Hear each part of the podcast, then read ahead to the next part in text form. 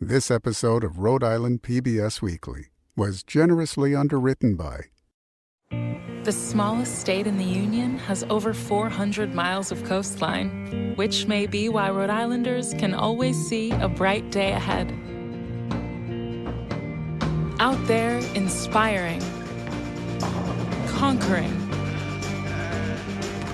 striving, triumphing,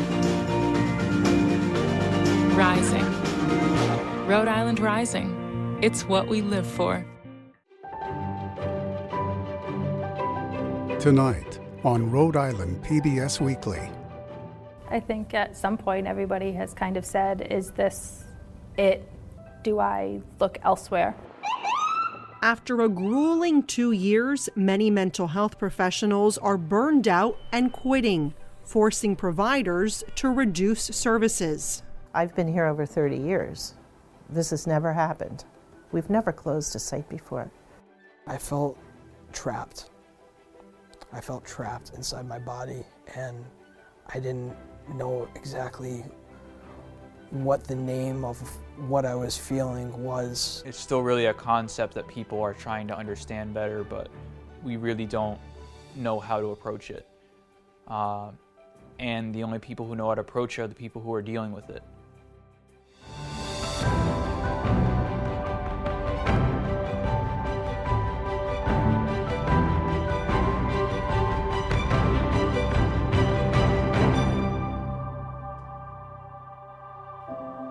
Good evening. Welcome to Rhode Island PBS Weekly. I'm David Wright. I'm Pamela Watts. Tonight, our stories will center on mental health and those who have struggled to overcome the stigma that often accompanies these illnesses. We begin our broadcast with a close look at a vital industry here in Rhode Island that's on the brink.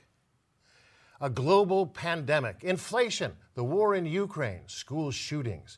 The stress of daily life has most Americans on the edge. A recent study by the American Psychological Association reported that 87% of those surveyed believe there's been a constant stream of crises over the last two years. But what happens when those meant to help during a crisis are in a crisis themselves? As Michelle San Miguel first reported last March, that's the state of many of Rhode Island's mental health providers who, because of dwindling resources and unprecedented demands, have found themselves at the breaking point. Some of these poor clients have had three, four, five different caseworkers in a year because of the burnout and staff leaving. They finally uh, gain trust in this person and they start a relationship, and next thing you know, that case manager's gone. Mark Dubois is used to working in a stressful environment. He retired from the Woonsocket Police Department after 23 years on the force. But he says working in mental health is even more taxing, especially these past two years. There were some clients that ideally I would see weekly, you know, and unfortunately, because of the extra caseload that I'm carrying, I can see them every two, three, or four weeks at times. Dubois and Lorian Wunschel work with patients who have severe and persistent mental illness at Community Care Alliance in Woonsocket. They say the mental health of many of their clients has worsened since the onset of the pandemic. Increased anxiety, increased isolation. Uh, there are clients that don't want to leave their homes. There are clients that do not want to come into this building. When people get hired, the training process is expedited. We hope that they pick up really quick because we have the clientele for them to take. I have a case manager who hasn't even been here six months and she's up to 34 clients. Somebody fresh out of college? Yes. That this is their first job, green, not really experienced in the mental health field, and they were tossed right in. So someone in their early 20s who's managing that many people. Attracting qualified employees is not easy. The starting rate at Community Care Alliance is $15 an hour for a bachelor's level position. If I didn't have my small state pension that I get from being retired from the police department, there is no way financially that I could afford to, uh, to work here. The largest opioid treatment provider in Rhode Island, CODAC Behavioral Health Care, is also experiencing a staffing crisis. As the demand for services has increased, our workforce has decreased. Since the pandemic started, CODAC has seen more than 280 additional people seeking help for opioid use or mental health services. But during that time, 113 employees have left the nonprofit. Linda Hurley, president and CEO of CODAC, says it mainly boils down to one word. It is burnout. We get tired. And instead of being kinder to each other, we are the opposite. That just creates this sense of ill being that has made it a very difficult time for behavioral health care in general. Hurley says the staff shortage forced her to temporarily shut down one of CODAC's locations and reduce hours at several others, including its sites in southern Rhode Island. For months, they've been closed on weekends. I've been here over 30 years. This has never happened. We've never closed before. We've never closed a site before. Hurley says it's the patients who end up suffering, especially those who are on medication to manage their opioid withdrawals. Some spend hours on a bus traveling to get their medicine. It comes as Rhode Island saw a record 384 overdose deaths in 2020. Have you seen people relapse because they could not get their medication on time? We have seen that. We see that. Specifically because locations were closed on the weekends due to the shortage of staff. Uh, yeah. The, the survival part of our brain kicks in and says, oh my God, you don't want to have that happen again. You better do something about this. And at that moment, we place our, the individual that has come to us for care in danger of overdose at that very moment. That's because it feels like dying. It really does. It's not an exaggeration. Hi. Hi. How are you? Good. How are you doing? Good.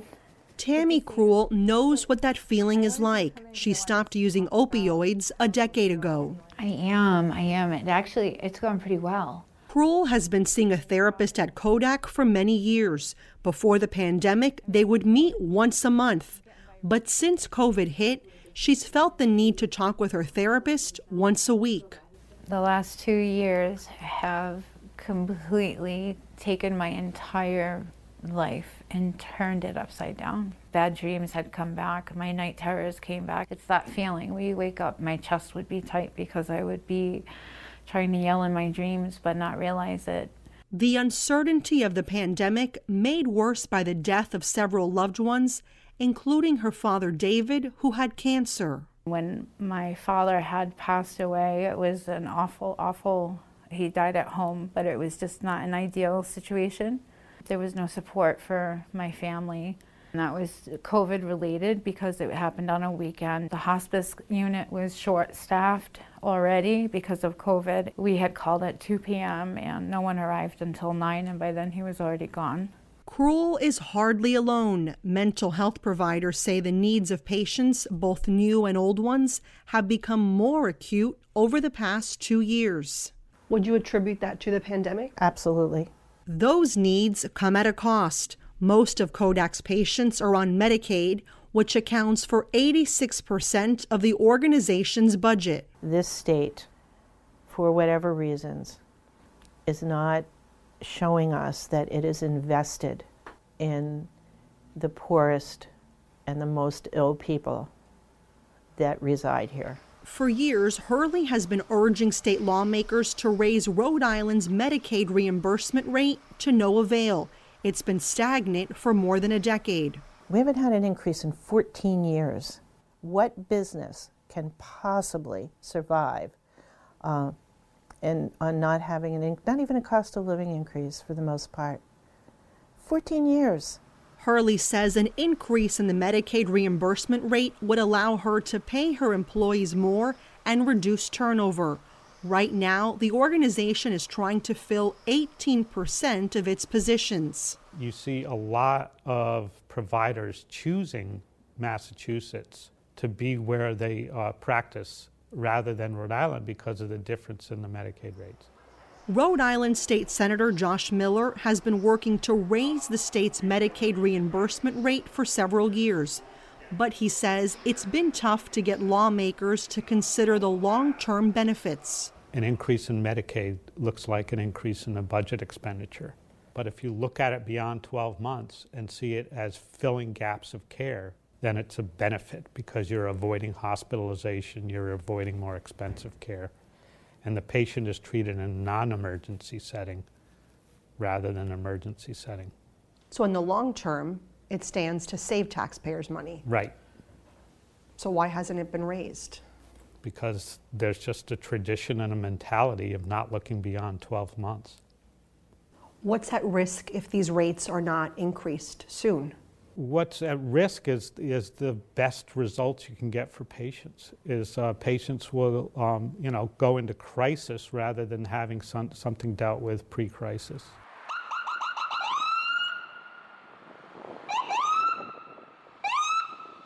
But dismal staffing levels make it harder to avert a crisis. It's led many mental health providers to reach a breaking point. Inability to sleep because they're thinking about their clients. We have some clients that are homeless, thinking about uh, clients that may not have enough food, may not have shelter.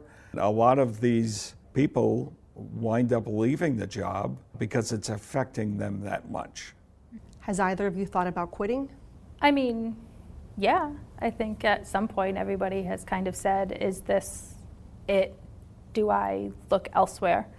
But I mean, here I am. I don't see me actually leaving anytime soon. What keeps you showing up at work?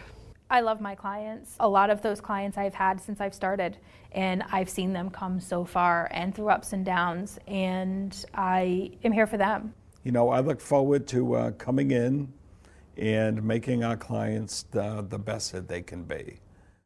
In June, the Rhode Island state budget passed, and Community Care Alliance was part of a group of providers to receive $30 million in funds. The budget also included a provision to evaluate the Medicaid reimbursement rates that both CODAC and Community Care Alliance receive. But it will be at least a year before they see any potential increases. Up next, as we first reported last March, there's an estimated 1.4 million Americans who often suffer mental health challenges, but because of shame and fear, they sometimes go without treatment. Tonight, we introduce you to individuals who sought and received help on their often painful journey to live their best lives. Typically, I wake up at 3, and then uh, I'm out the door by 4. The worst part about my job is probably my commute. Um, it takes me about 45 minutes to get up there. 30 year old Cole Love of Pawtucket is a plumber by trade. He's your classic, blue collar, hard working guy. But Cole didn't start out life that way. He was born female. How old were you when you first realized, I'm not a girl? Probably around four years old. I remember wanting to be born first before my brother. I have an older brother. That's who I wanted to be. I wanted to be him. I wanted to not just be him, but be a, a boy. Because that felt natural to you? Yes, it felt more than natural. It felt like who I was. Unfortunately, my parents didn't understand, and I didn't know the, what words to tell them. And so they tried to have me conform to a more feminine path in life and like wear dresses and stuff. But that's when like I dove into depression and having anxiety. I became extremely closed into myself and didn't really talk to people. And I ended up trying to kill myself when I was 17 because of who I was. And you really came close to suicide? Yeah, I felt trapped. I felt trapped inside my body, and I didn't know exactly what the name of what I was feeling was. When I looked in the mirror, I didn't recognize myself. I didn't. I didn't recognize who I wanted to be, and what I felt inside. It isn't easy for most teenagers to search for identity, but for people like Cole who are transgender, it can be confounding and agonizing. Transgender is an umbrella term for when one's sense of personal identity doesn't match with their birth sex. Cole says he finally found therapists through a local healthcare provider. They have been such like uh, like a beacon of light in like the, the that dark time that I was experiencing. The therapist linked him up with support groups where he met other individuals who were going through the same struggles. I was able to try out he, him pronouns, and I was also to try, able to try out um, being called Cole, and it felt so right for me. Like, I remember the first time it happened, I went home and like was crying because I was so happy. That's when I knew. A 2017 study by the Rhode Island Department of Health found almost 20% of high school students identify with the opposite gender from their birth or no specific gender at all. Many of these teenagers confront social stigma, bullying, and discrimination. According to Yale School of Public Health, transgender individuals are six times more likely to have mood or anxiety disorders and 10 times more likely to commit suicide. Reliable data is hard to come by, but anecdotally, many mental health providers report more teens are coming out as transgender than ever before. Some say they are inspired by those now in the spotlight. From beauty pageant Nevada, queens Kataluna, You are our new Jeopardy champion. to the first trans woman winner on Jeopardy, to actresses like Laverne Cox of Orange is the New Black and Inventing Anna fame, and celebrities such as Caitlyn Jenner and Cher's son Chaz Bono. We see evolving sort of identities, uh, people who are non-binary, people who are gender fluid, people who are, you know, all these different sort of labels that are starting to emerge to describe diverse experiences. Dr. Jason Rafferty is a pediatrician and child psychologist at both Bradley Hospital and Hasbro's Gender and Sexuality Clinic. He says the societal shift to be more inclusive also has staunch critics. At least 20 states have introduced anti transgender legislation aimed at everything from bathrooms to sports. And now we're even seeing bills coming out that are banning gender affirmative care, uh, which is really the, the cornerstone, being able to provide supportive mental health, being able to provide, you know, physical and medical interventions when that's necessary. And that's really alarming. Uh, I think we've seen this before, whether it's you know with issues of race or sexual orientation, that as we try to become a more accepting culture, there's always some resistance. Clinical social worker Andy Taubman from the nonprofit group Youth Pride RI says the Ocean State has been fairly open minded. We're pretty progressive. We have like laws in place that are like on the side of transgender youth. For example, in the schools, like the school policies in Rhode Island are much like um, we don't not only that you don't discriminate, but that like you have to make reasonable accommodation. Um, welcome to Gender Spectrum. We'll be here for about an hour, talk about whatever we want to do with. She says the goal of services at Youth Pride is to transform gender dysphoria into euphoria by offering affirming care. These gender spectrum sessions are an example. Those kind of things are very validating and affirming for them, and when they can have a stronger sense of self, and it does that resilience building piece, right? And then becomes a little bit easier to deal with some of the stuff that they may be encountering in the world. The Drop In Center has provided a safe space for young people like this teenager. Oh, tell me about this picture here. Oh, this is a picture of um, when we went to Comic Con with uh, me and my friend Lewis. The 18 year old who recently graduated from Ponaganset High School is a fan of Star Wars and playing video games. Typical kid. Yeah, typical kid. But growing up, not so typical. At 14, there was an inkling of identifying as female. I brought a girl out on a date in freshman year. I found her very pretty. I wish I was her. I couldn't get myself to realize that thought, and I wouldn't believe it until much, much more later on. So you didn't know you were transgender? Discovering it was very rocky. It was very, very rocky. So for me, I tried to do the most masculine thing, which was the United States Marine Corps, in the hopes that that would get rid of my gender dysphoria. However, it did not work because no matter how hard you try, it's not going to go away. If it wasn't for me going to the Marine Corps and having all the way down to the bare bones standards of them shaving your head and them separating you from the boys and the girls, uh, and the different ways of how you are perceived within the military, it really hit me of how I'm really inside the wrong space. I've pushed this back my entire life and it repeatedly shows up. It's a feeling that repeatedly shows up. I feel that I should be a girl. Um, I feel that I should be looked at as one because I am one. Now, a life altering decision. Going by the name Katie, she is getting counseling and just started HRT, hormone replacement therapy. She plans one day to have gender reassignment surgery. It's still really a concept that people are trying to understand better, but we really don't know how to approach it. Uh, and the only people who know how to approach it are the people who are dealing with it. I had top surgery, which is a double mastectomy, and um, my father actually took some time off for that. Cole has found support from his parents and also from his wife. He and Faye, who was born and identifies as a woman, have been married three years. So tell me about how you met. So we met at a friend's Halloween party in M- Minnesota. I just introduced myself as Cole. Um, we didn't like branch off into. I didn't um, disclose that I, my trans status until like a couple of dates in. How did you broach that subject? It was kind of like, oh, hey, I'm trans, by the way. And it was just like, oh, okay. Were you nervous?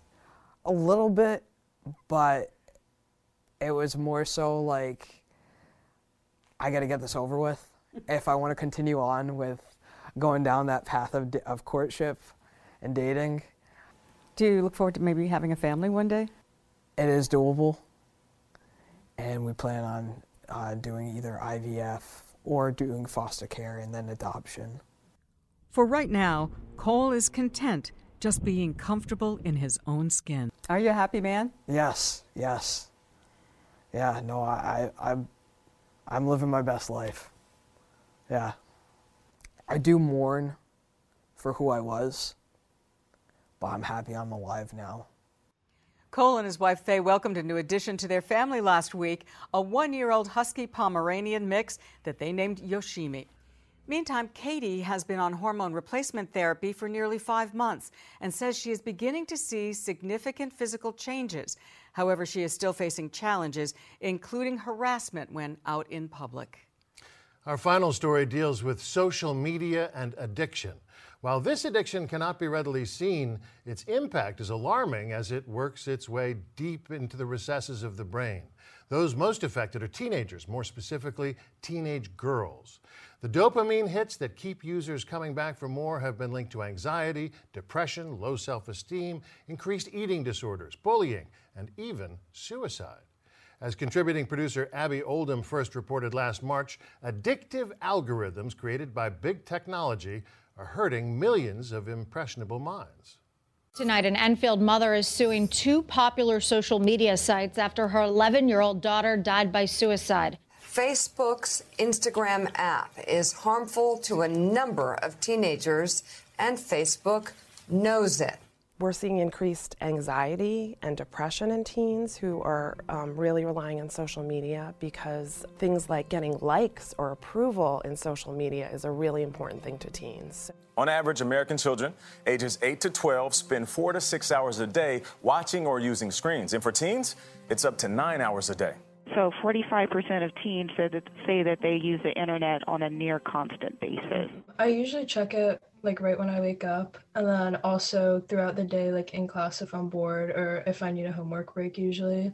I have my screen time on my home screen, so I know how much time I'm using, but yeah, the hours definitely rack up pretty quickly. You post something and somebody likes it, or those likes are coming in, right? It kind of activates this part of our brain and creates dopamine. So the pleasure part of our brain is activated, and we kind of get a little payoff from that. So for teens, what that does is their brain is still developing. Um, it makes it really hard for them to kind of disconnect from that because that's a good feeling in your brain when you get those likes. So you kind of want to go back for more and more and more of it.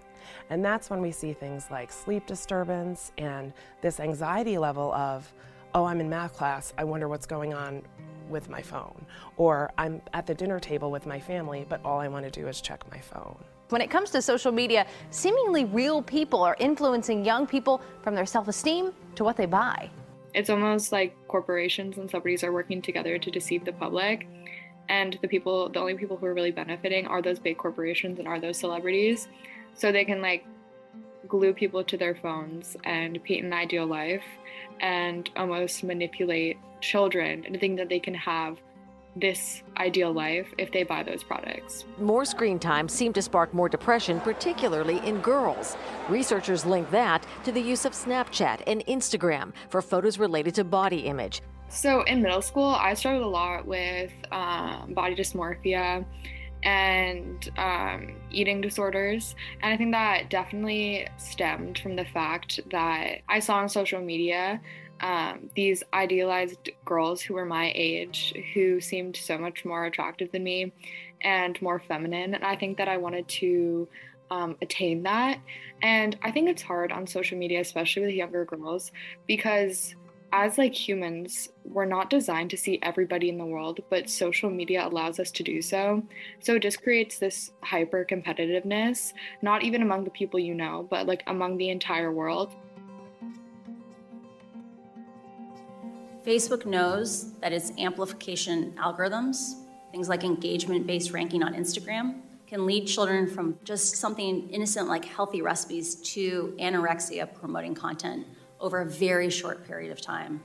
An increasing body of evidence shows that for many teenagers, greater use of social media means a far greater sense of isolation. I think this was definitely seen during COVID when people were kind of only interacting socially on social media because there was no in person school or activities or anything. And I think that during a time when everyone's lives were already kind of um, falling apart in some cases, social media, just like seeing other people and how they were kind of doing better than you, I guess, could definitely like make a mental health problem worse you really want to look out for if there's been any major changes in behavior. So, changes in their maybe interest to be involved with their friends, school activities, are their grades slipping? Are you noticing things like sleep disturbance or changes in their appetite or eating? If they're just not themselves and that's kind of going on and interfering in their daily life, that's usually a, a sign that um, reaching out to a professional could help. And our thanks to Abby Oldham. In order to keep young children safe and healthy, Sarah Kelly Palmer has a suggestion for parents. Put off introducing your child to social media as long as possible because it's easier to give more freedom down the road than take it away. And that's our broadcast this evening. Thank you for joining us. I'm Pamela Watts. And I'm David Wright. We'll be back next week with another edition of Rhode Island PBS Weekly. Thanks and good night.